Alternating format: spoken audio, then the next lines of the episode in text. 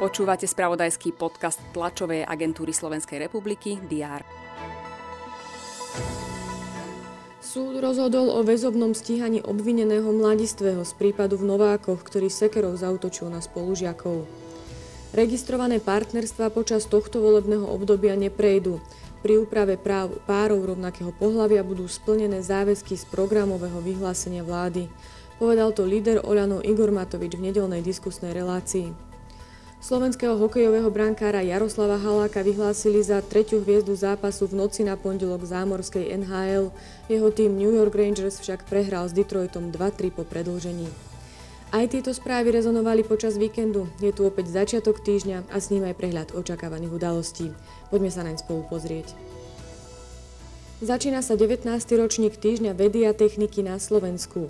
Naplánovaná je aj tlačová konferencia venovaná elektromobilite. Organizuje ju Zväz slovenských vedecko-technických spoločností so Slovenskou akadémiou vied. Ministerka kultúry Natália Milanová bude hovoriť o dotáciách na obnovu pamiatok. V roku 2023 majú byť vo výške 14,7 milióna eur.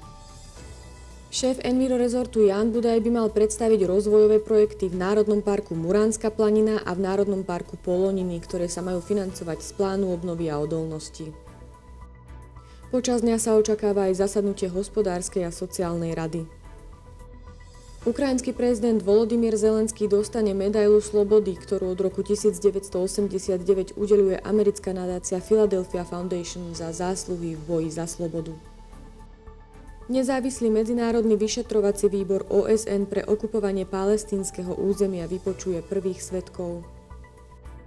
Francúzsky prezident Emmanuel Macron a britský premiér Rishi Sunak sa stretnú v rámci klimatického samitu OSN v Egypte.